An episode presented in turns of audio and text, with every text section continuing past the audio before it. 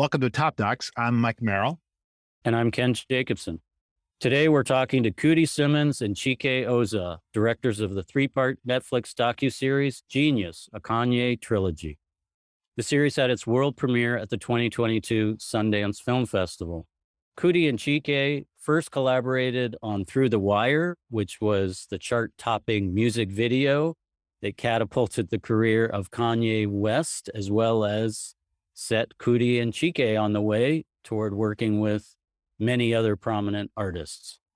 Since then, they've produced and directed several award winning documentaries, including the ESPN 30 for 30 Benji, which premiered in 2012, Muhammad Ali, the People's Champ, and A Kid from Coney Island about NBA star Stephon Marbury, which premiered at the 2019 Tribeca Film Festival and is available on Netflix. I was watching this documentary over the weekend and I was traveling all around the Bay Area for soccer matches with one of my sons.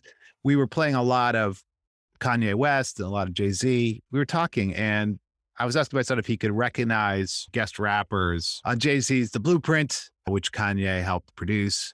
Eminem jumps on the mic for a little bit. And he said to me, Yeah, I can, but Kanye's not a rapper. He's an icon. And I think that sense of Kanye is transcending the normal categories of artistry, the normal categories of celebrity. You can feel that in this film as he runs around New York as a young man trying to get attention from anybody, trying to get a record deal from Roc-A-Fella and other outfits. It just seems now impossible that they couldn't have recognized his genius. And I think you have a sense that this documentary transcends its form as well. Yeah, this film really caught me by surprise. It is so intimate because Coodie Simmons turned the camera on and started documenting Kanye from very early on in his career before anyone had any idea that Kanye would become Kanye. You know, he talks about hoop dreams as an influence, and it's true. He's there from the beginning, and he's also there as a friend and that gives this a unique perspective. Two things are happening. As you see Kanye blowing up and becoming this superstar, you're still getting this very intimate view of somebody who is a friend of the filmmakers. And certainly a story point is what happens when he becomes a star and Coodie is not always there. And Coodie is not always invited to continue filming with Kanye. There's about a six year gap where he didn't film at all but they do end up coming back together again as friends and collaborators. And I just think that intimacy is really what makes it so amazing. And also, there's just so many great individual scenes that illuminate the rap world in ways that we just haven't seen before. I really like the way they follow certain threads. So early on, Kanye gives a very discursive interview to a journalist, and then we see how one of his fellow Chicago rappers responds to that interview or another interview. It's hard to tell.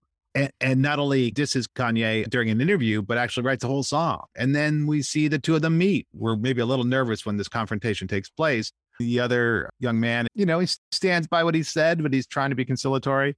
It's a nice moment, and it really shows you how sort of some of the tropes of rap and hip hop play out in the real world. They're not quite what you might expect it's such a collaborative world. The number of times like Kanye just goes into a studio and ends up recording with another artist, whether it's Jay Z, Mos Def, whoever it is.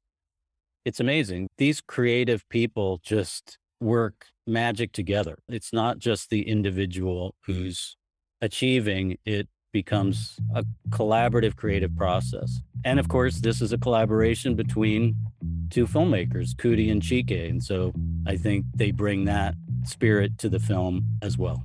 If you like this conversation, please do follow us, comment on an episode, share us with somebody else. It really does help people find us. Coming up, our interview with Coodie Simmons and Chike Ozah, the directors of Genius, a Kanye trilogy. Coodie Simmons and Chike Ozah, welcome to Top Docs. Thanks, Thanks for, for having us. Yeah. It's great to have you here and congratulations on the film. It's a major achievement. Thank you so much. Yeah, thank you. Coodie, Can you please give us a brief log line of the film? Genius is a faith based film about two people that took a journey from Chicago to New York, followed their passion, and believed in each other and, and watch each other succeed. The root of our film is about two people walking in faith to accomplish their goals. It's really a faith based film, Genius. That was our intention behind it. We wanted to inspire others to be able to utilize faith to overcome fear and be able to use faith to conquer any adversities that people might face in moving and decided to take that step to move in their passion.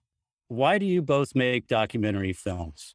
My love for making a doc did come from uh, Hoop Dreams. You know, just seeing that story. I'm from born and raised Chicago. My father's from the West Side and lived right around the corner from where Arthur Agee and his family actually lived. I never met him back then, at least I know him now. That film is what really made me want to document things. And also, we were doing Channel Zero, a public access show that we were actually documenting, but I wasn't behind the camera, I was in front of the camera. And when I seen that movie, that's when I decided to go ahead and, and document Kanye and just document any and everything to tell you the truth. That started my love for documentaries to me was more functionality as opposed to passion in the sense of, you know, my passion was music videos. And then and Coodie actually got me excited about the possibility of doing feature films. That was more his passion was like to do features. So it really came out of a struggle for us to jump from music videos to features and having trouble in Hollywood trying to sell ourselves without ever doing a, a feature film because people doubted our ability to tell sort of long form story. So docs for us was the low hanging fruit I feel at the time with the resources to be able to show that we could actually, in fact, tell long story, long form storytelling in pursuits of proving ourselves in order to be able to do feature films. Low hanging fruit, and you can finish them in just a few months, right? Hell yeah, right. That's not true, right? Exactly. That's definitely not true. And it's definitely not the low hanging fruit. Once you know, I say that because it seemingly feels like it is, but with anything, you realize it's work. It's a lot of hard work, and you still have to find an entry point that you're passionate about. You know, at least for Coodie, I feel like it was destined. He was doing documenting before I think he even realized what a documentary probably was. He was already doing it, and then just to see that in the film, he adapted that from his father and his mother, who were always documenting all the time, he was able to turn it into a, a high level profession. It wasn't easy to, to, to do a documentary. It Not wasn't like it wasn't like okay, we're just gonna take this like Chike said, low hanging fruit, and that's what we're gonna do. And no, we we had a script that we were trying to get done, but we was first time directors. By being first time directors, wouldn't no studio take a chance on us with the screenplay for Benji, which was our ESPN 30 for 30. But long story short, we started a, a company and a website called Creative Control.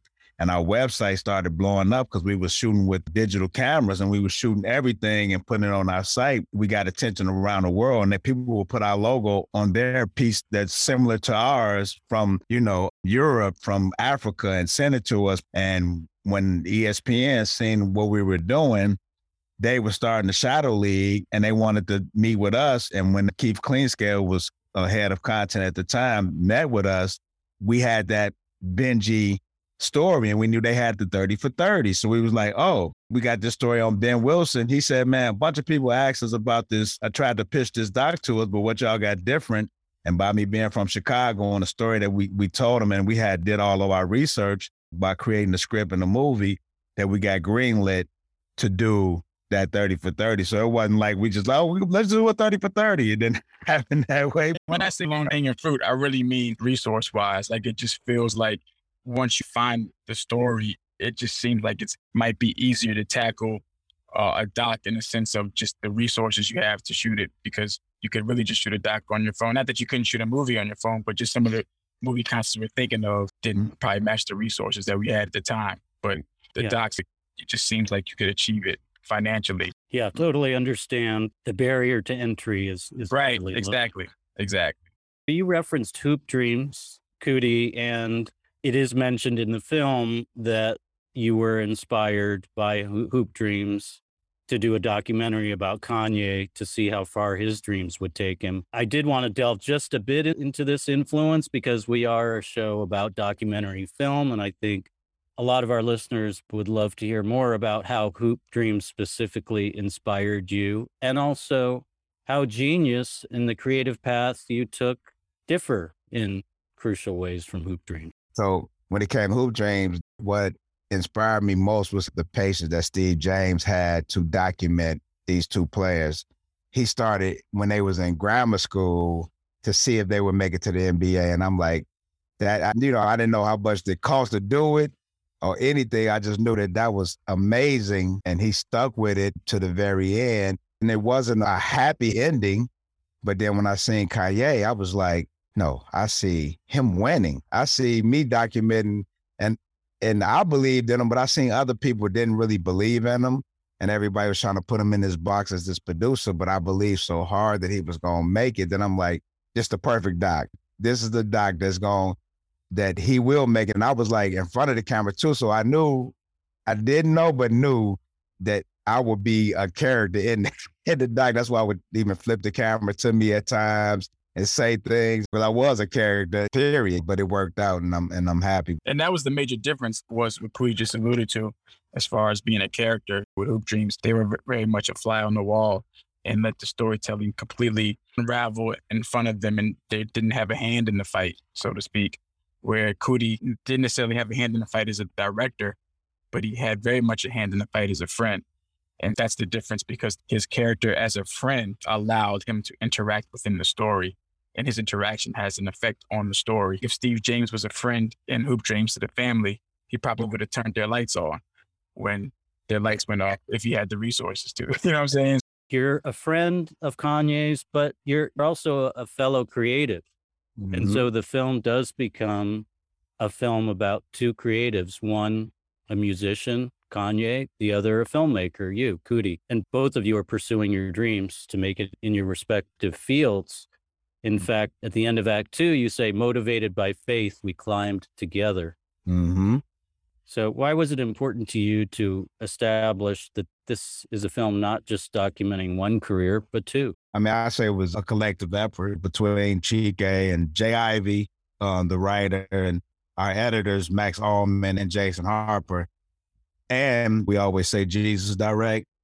So it was inevitable that this was the direction that we were taking. I couldn't have did it. I couldn't have did that. I couldn't. We didn't have a creative director. You know what I mean? We we wasn't actors. Everything was happening was real in real time, and the story just told itself. We like I say, we say God right and Jesus directs. You know, I give all credit to that, but it was definitely a collective effort between the team that God chose to tell the story. And we always say this film encapsulates all of projects and the, the studying of all the work that precedes this film.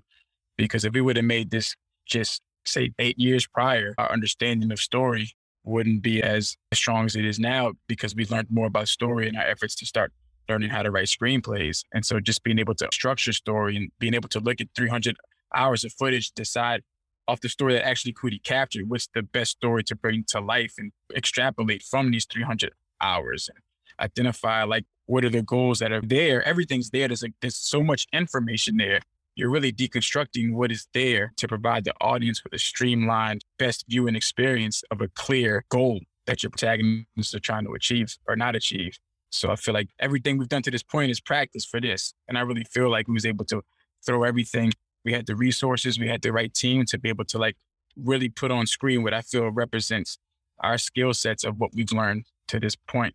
Yes, structure and storytelling, I think, are rigorously applied in the making of this film. One of the things that struck me right away in terms of structure was the opening minute of the film, which starts in the Dominican Republic in 2020. And soon it becomes clear that you're starting basically at the end of the story before rewinding back to the beginning. And then you're going to follow a more or less chronological approach that's eventually going to get us back to where we started. Why did you decide to structure the film this way and locate us, the audience, in this particular time and place? I started with just saying that we had a bunch of different ways we were starting it.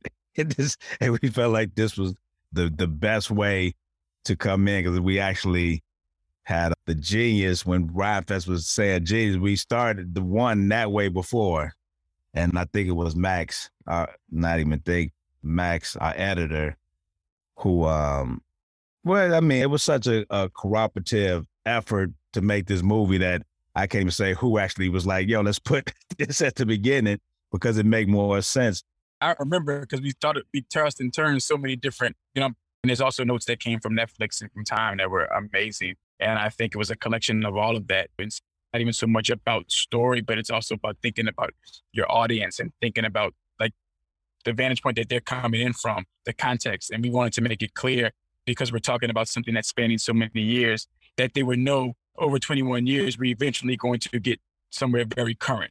So because if we started with footage of Coodie was talking about, that's, that's still several years. You know what I mean? So I feel like if we brought you in something very current, then it would just make it more exciting to know like we're going to catch you up to this very current right now space, but we're also going to go back 20 some odd years.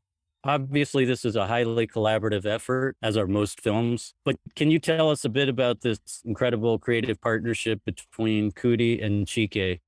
Well, I first met Chike at MTV. They was doing the You Here First, and and Yasmin, the producer, Yasmin Richards, she took me around to meet people, creative people at MTV, and Chike was one of the first that I met. And I seen how talented he was. I was a junior designer there and I packaged the shows. So I had majored from Savannah College of Art and Design and motion graphics. But I was really at MTV because I wanted to do music videos and I felt like I would meet an artist at MTV and go on to make music videos, which ironically is what happened because I, I met Coodie and Kanye and we did Through the Wire was our first video. I feel like Coodie and I, you know, we really both highly respect each other's talents and recognize what each other's strengths are and we have ultimate respect for each other's strengths. Coodie having a background in comedy, his instincts when it comes to timing and storytelling, they're insane. Like they're incredible. Like he can make a decision in a film. You can see things in a cut that have a domino effect from the first act that could really make an effect on the third act and he sees it instantly. He'll make decisions that can alter your entire film. You know what I'm saying? So like we did Kid from Coney Island, we had a rough cut to show Nina, the executive producer, and the day before it was due, he was like, let's take out Stephon Marbury out the entire film and not introduce him into the third act. That's a major choice that you have to really see how that's going to play out. And that was the best decision that greatly affected the impact of that film. And Coodie, does Chike bring anything to this partnership? yeah, nah, just there, man. Chike brings so much to it. Chike went to art school. So as far as typography and as far as like the look and and actually, the sound, of music, he, he pay attention to all of those details and he understand what brings out emotion as far as musically. When it came to us, we like brothers too. You know what I mean? So even like when we travel, it's perfect that it's both of us going to Africa instead of just me as a director by myself doing something. Now I got somebody I can share memories and share stories with, and and we can kick it and have fun together. But yet, um, when it comes to our talent, we just understand our the strength and, and vice versa. I understand what looks good. You know what I mean? So Chike showed me something. I'm like, oh, that look good, and then vice versa. We work great together. Let's go back to the beginning and to Chicago. Much of the early footage in this film is courtesy of the show Coodie that you worked on in the late 90s called Channel 0 mm-hmm. first as host and then behind the camera can you briefly just remind us what Channel Zero was and why it's so important to this documentary? Well, Channel Zero was a show that this guy, Danny Sorge, who was a barber, he had a camera. and He said, Man, I'm starting this show. I got my producing badge to do public access. We should go interview people outside of concerts and, and ask them about the artists and all. And I was like, Nah. I said, Let's interview the people outside and let's actually go into the concert but we never really had credentials. So we would sneak in the concert. We would film ourselves sneaking in, and whatever we recorded, we would air. So like I remember Busta Rhymes came out his dressing room and, and pretty much cursed us out because we had no bass to really be back there. And we aired that with somewhere you would be embarrassed to air. We we aired it and it was like one of our best shows. And so it was like a raw, uncut hip hop show. It was a montage. It was the YouTube before YouTube, the World Star before World Star was us. We would show fights. We would just anything we documented, but the way Danny Swords would put things together, it was like art. It was a montage of different clips. The whole thing towards the end of our one hour episode would actually tell a story it'd be a wild one hour, but at the very end, we'd give you a message, something that you can learn from and, and be inspired by. Chicago and specifically the Chicago hip hop and rap scenes, it's a really important character in the story. Chicago rappers seem to be a pretty tight group overall. And one of the things that unites this whole scene is that everyone's trying to overcome this barrier of not being in the center of the rap world, which was really dominated by the, the East and West coasts. Can you talk about this sense of pride and brotherhood that you all had in Chicago and how it propelled Kanye and others, including yourself?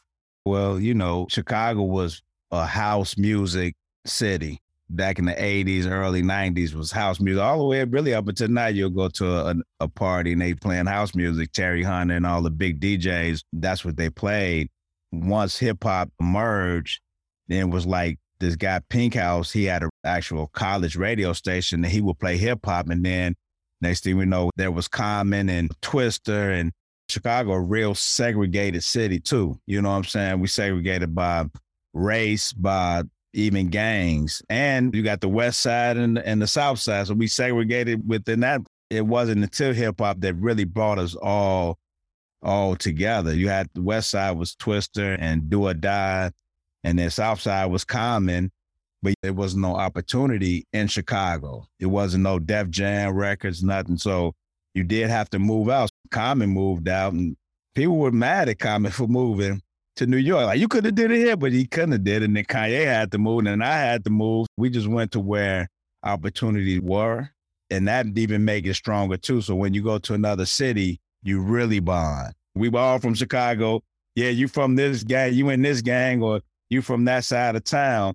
But when we in one spot that's outside of Chicago, we really connect. In, in the film, Coodie, you say we had filmed a lot of artists, but there was just something different about Kanye. Hearing his rhymes, seeing his confidence, there was no doubt in my mind that he was going to be a star. And then much later in Act Three, you say, back when I first interviewed Kanye in 1998 for Channel Zero, I knew he was destined for greatness. Mm-hmm. You, you reference his rhymes and his confidence, but what else did you see in Kanye that eliminated any doubt in your mind that this was the guy, a future star?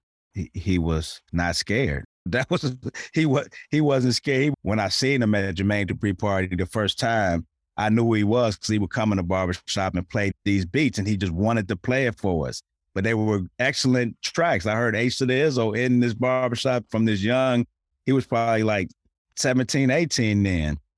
And then when I finally got around him and then heard how he rhymed and he just loved the camera, that's when I really like, okay, it, it, it, was a scene that we didn't have in that I actually filmed, but I filmed with this guy, John Bellamy's camera. We couldn't get the footage, but he performed with the Go Getters, and that was the light bulb hit like, whoa. He was up there with GLC and Timmy G was super talented, and he stood out and he did the beat. I'm like, wait a minute. But we didn't couldn't find the footage, so we couldn't go into that part. but but that was it, though. Pretty early on in the film, the visual grammar is established as well as your storytelling approach. One of the more interesting aspects, I think, of your approach is that the film, for me at least, is defined almost as much by what it doesn't do as much as for what it does do. So, for example, there's no sit down interview with Kanye or anyone else for that matter. You don't have any cultural critics. There's no Todd Boyd, AKA the notorious PhD, uh, who's in so many docs. No knock on Todd Boyd, but he's not in here. You don't have any cultural critics. You barely touch on Kanye's marriage to Kim Kardashian. Ironically, this also doesn't even seem like a film that's that much focused on stardom. So again, it's like all these things that it's not partly defines what it is. Can you talk about the creative rules or guideposts that you used in putting the film together? We wasn't going to put any words in Kanye's mouth as far as the narration. Like Kanye thought this, or you know, that was a rule that, mm-hmm. that was happening. It definitely had to be. Coodie had to be present, so it was where he was actually in spaces that he was filming. So you don't see any of the Kim Kardashian stuff because he wasn't physically there. You know, it was at a time when he just wasn't there. it's truly just a depiction of his experience with Kanye and, and Coodie's personal journey alongside Kanye.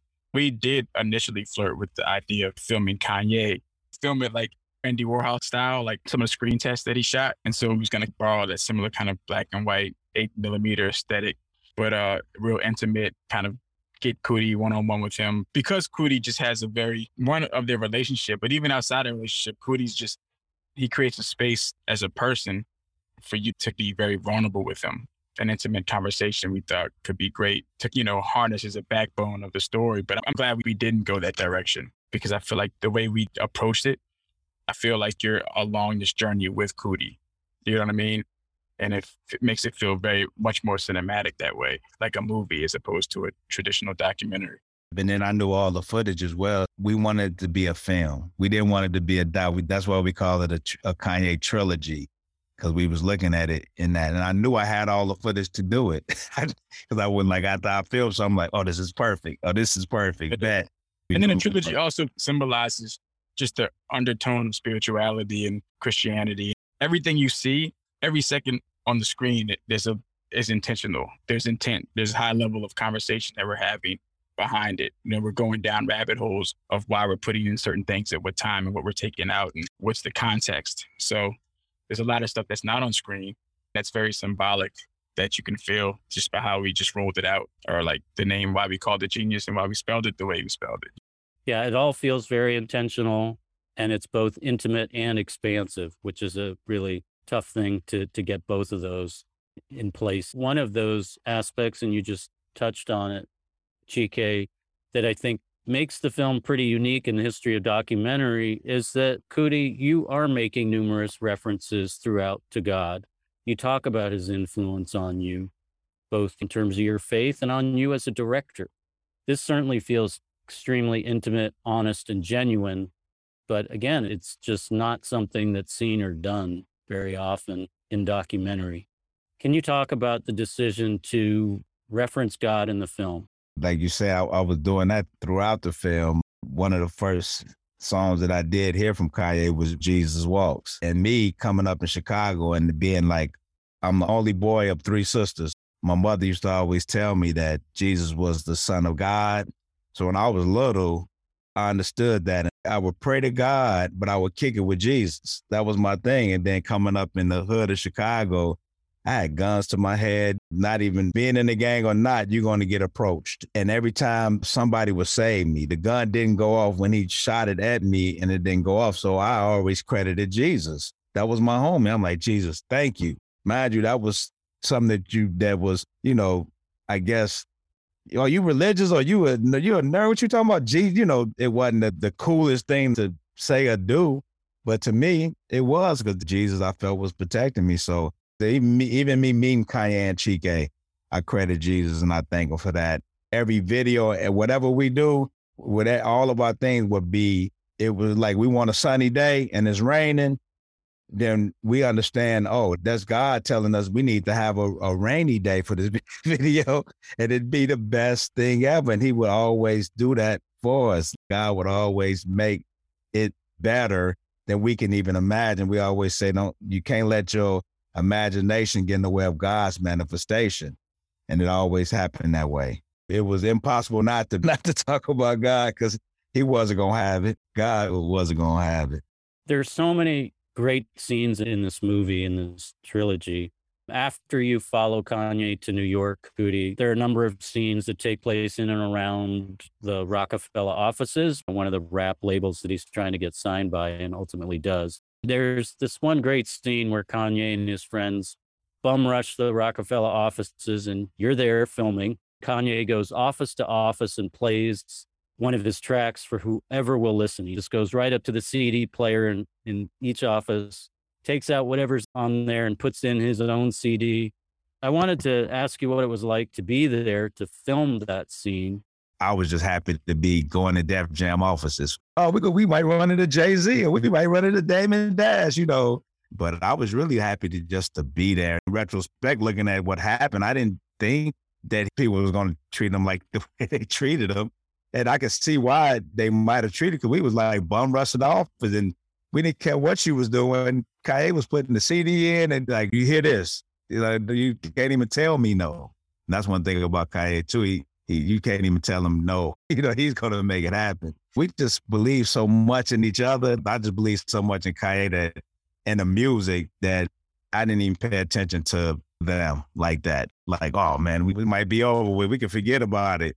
I knew it was going to work. That's how much faith that I had, and I know Kanye had the same faith. There's also a great kind of ending beat to that scene where a guy passes him in the hall and uh, he says, Make sure I get my beats, man. Right. Which just encapsulates the struggle that he's got to be taken seriously as a rapper. Yeah, God wrote that. Like the, all of the, like I say, that's why I always credit Christ and, and the Lord because you could not even write that. There's a great running bit in the film with Kanye and his retainers, which also, you know, obviously resonates later story wise with this car accident and his job being wired shut and the song Through the Wire in the video.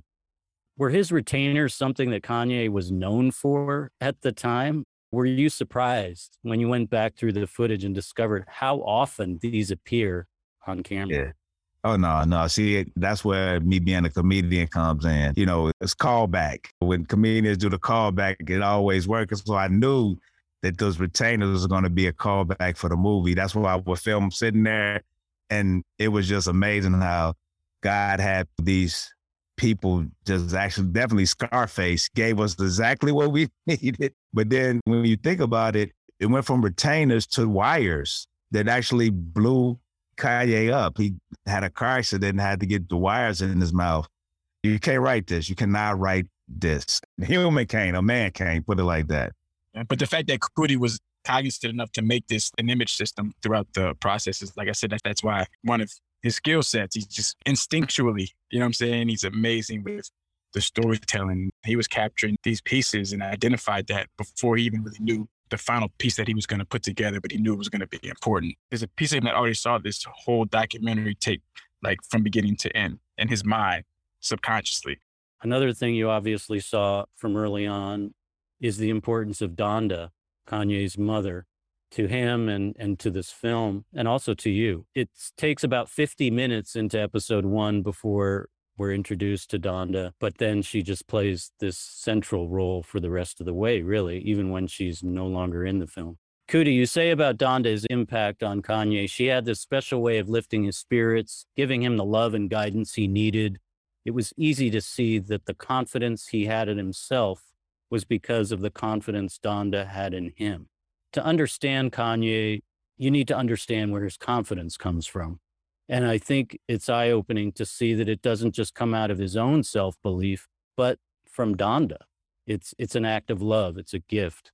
Can you talk about the importance of Donda in telling the Kanye West story? First, it wouldn't be a Kanye West story without Donda because it wouldn't be a Kanye West. But, but uh, meeting Donda first on camera when I met her at the right time.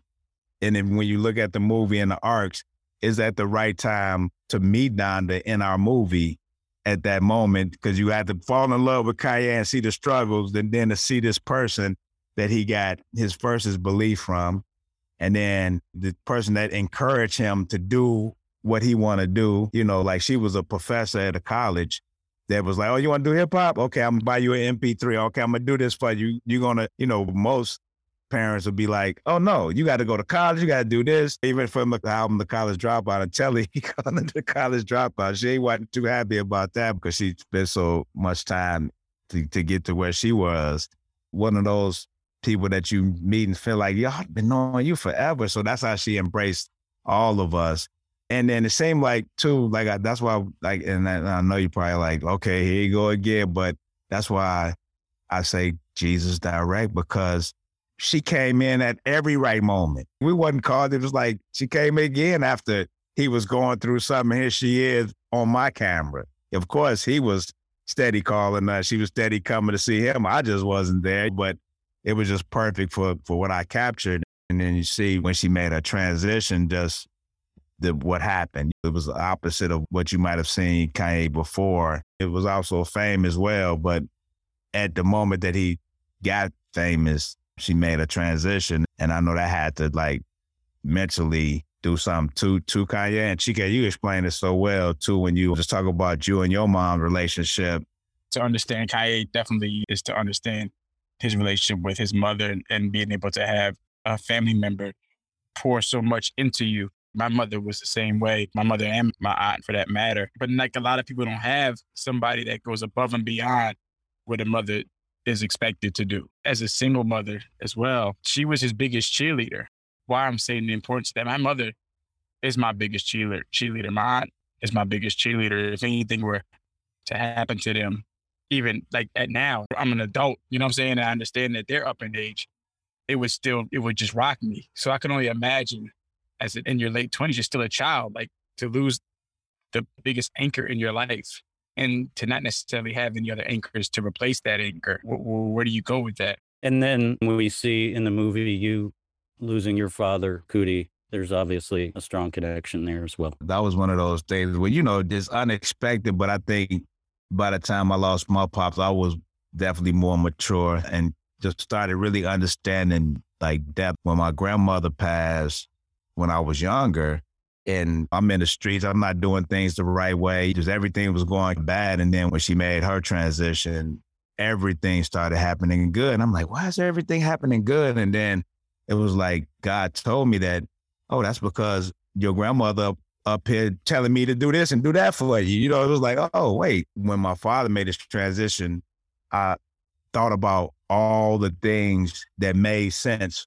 actually for that to happen, which is which you just never know is inevitable for sure that, that we all gonna leave the earth, but spirit, our spirits never die. And I noticed how we did his 70th birthday party that year. And then I noticed how Common Father passed away right before he called me about coming to do the Fest. I never talked to Common before on the phone at all. And then I heard his father pass. I'm like, that Common Father passed. And if y'all know anything about Common, all his first albums, he had his father talk on it and give us advice. So I didn't know his father personally, but I knew his father from the records. When I found that out, two days later, Common calls me like, yo, I want you to do the office. I'm like, oh yeah, man, I heard about your father, man. Sorry to hear about that. I go to Chicago to do it. And it's the last time I actually see my father. I got to feel my father and talk to and hug my father because other than that, it was on FaceTime when he got sick.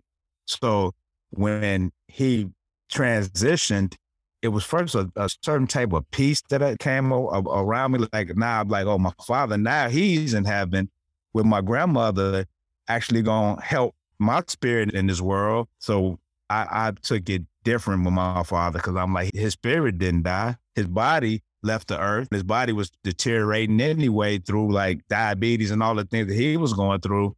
So now I'm like, he at peace right now. And I know he's always going to be with me. I want to take us back to the opening of the film, which is in the Dominican Republic in 2020, which we then get back to at the end of the film. And from a documentary filmmaker perspective, it's really crucial because this is a moment where you, Coodie, make the decision to turn off the camera. So much of the early part of the movie is you going into spaces and always having the camera on and fighting to have your camera present at all these moments. And here's the opposite situation. You're choosing, no, I'm not going to film. When I went back that at that time, it was a certain way that Kanye, you know, his energy on my camera was was always a certain way. And when I went there, first it was like a thing that they call the episodes when they call it mental health or whatever. So it was like being told to me like, oh, Kanye might be going through something, you know, take no alcohol out. He can't be drinking right now. He's taking medicine or whatever. So I, I knew that part. But everything was cool. We had our meeting. He seen the sizzle. He loved it. And then the guy Dave Barry and Mike Novogratz, it was Mike Novogratz's house. I actually knew Dave Barry. Uh, me and Chike, this is a good friend of ours. He actually owns Chike Building he lives in. So Dave invited me to come to the dinner. And then when I went, and then, you know, I don't want to blame anything on like alcohol or anything like that, but I knew Kanye wasn't supposed to drink. And I seen he had a, a, a beverage in front of him and they talking big, big business, you know? So I'm like, okay, I don't want to just cut in and say, yo, is that a drink? I'm already thinking that way. Like, no, he know he's not supposed to drink taking medicine. So I'm you know, sitting back. And then when the energy shifted, And I never filmed that. So I seen it on TV and I always thought it, you know, was part of the show, part of what he was, you know, doing to stay popular or whatever. And then find out it was mental health later. I'm like, whoa, I always thought he was just just doing that to be like popular. I didn't know. So that energy, and it was like God was like, no, you don't need to film. This is your brother. Pay close attention to what's going on that's why I had to turn the camera off. Last question, which is Act Three begins with the scene with Kanye and Rhymefest debating whether Kanye is a genius or not. It's a funny scene. It's a great scene. Then at the end of the film, you, Coodie, say, Thank you, Father God, for blessing us all with your genius. Can you both talk about what genius means to you and why you named the film the way you did? To me, genius is something that somebody excels at far beyond the average person. You know, everybody to me is born with some sort of genius, and it's about figuring out how to untap. That genius, to me, the best way to reach it is to follow your passion. Because anything you're passionate about, once you accept it, acknowledge it, and move on it, you're going to put in the hours to foster it in order for you to achieve at it higher than the average person. But a lot of times, especially in our society, you don't have a chance to even sit down and reflect or figure out what your passion is because oftentimes you're just trying to survive. You know what I mean? For this film was the reason why it was so important to call it genius because it is it, it truly about the blueprint to unlocking that and following it. And we truly believe in order to follow that, you have to have faith because of how hard it is and the obstacles that are going to block you from following it. You need something to rely on that's greater than yourself to help you navigate this world. This world ain't set up for you to necessarily achieve your genius. You know what I'm saying? To not fall into the pitfalls of life that keep you down. We believe that that's what God is for. And the reason why we definitely say God is the genius because God is the genius. When you think about it, he created us. He created the trees. He created the wind. He created the sun to come up at this time and go down at this time to burn for this long to for us is like, whoa, eh, it, when you understand that, then you can probably tap in closer to your genius because you understand that God is the genius and He gave all of us a gift. When you follow a gift and a purpose, when you realize what that gift and purpose is and you move on it, then you move on your genius. And genius, you got the Albert Einstein, but then you got the Martin Luther King. Genius don't come with money. Napoleon Hill says, if you can conceive and believe, you can achieve. That's you movement in your genius? You both have certainly ignited your passion. You've used your faith to move on your genius, and you've created a film that I think certainly deserves to be up there with Hoop Dreams, your original inspiration. So, congratulations to you both. What's up next for you guys? The next album is a documentary on a painter Ernie Barnes. If you remember, he did the open for Good Times. He did all of the character JJ's paintings and Marvin Gaye, I Want You album cover, and Curtis Mayfield. He had his paintings commissioned by a lot of entertainers like Sylvester Stallone and Swizz Beatz and Kanye. I actually documented Mr. Barnes painting Kanye's painting Life Restored. And that's how we created a relationship. He passed in 2009, and we've been documenting his estate ever since. Just recently, the Sugar Shack from the Good Times went up for auction. It started off at 150 to 200,000, and it sold for 15 million. Started in 2009. Another long journey for you both. yeah, absolutely. Wait, no, no, 2003 actually. It started in 2003 when I started documenting him. Um, his paint, him painting, and like the whole process. Thank you guys so much. Best of luck with this film and your future projects. Thank you, Ken. Likewise to you.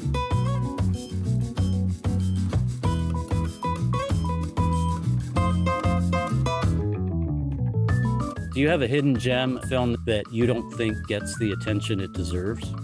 One film that I that actually started everything that I do that definitely don't get the credit that it deserves but it did inspire me tremendously was Richard Pryor, JoJo Dancer. That was a movie that inspired me to do comedy, not knowing that Richard Pryor directed, produced, and wrote and starred in the film, which I knew that because he was in the film, but I didn't know he did the other things. That's one that is a sleeper. I have a sleeper too, in the sense of like probably one of the most unassuming films when you think of cinema. It's not like some art house film or whatever. But the Gods must be crazy is a film that I feel like everybody should see. So many points, especially about like capitalism and just there's so much symbolism in it. And I feel like sometimes the comedy of it and the lightness of it can somewhat distract from how deep it is. But I really feel like it's an important piece of work to really help our understanding of like the communication between Western cultures and other cultures.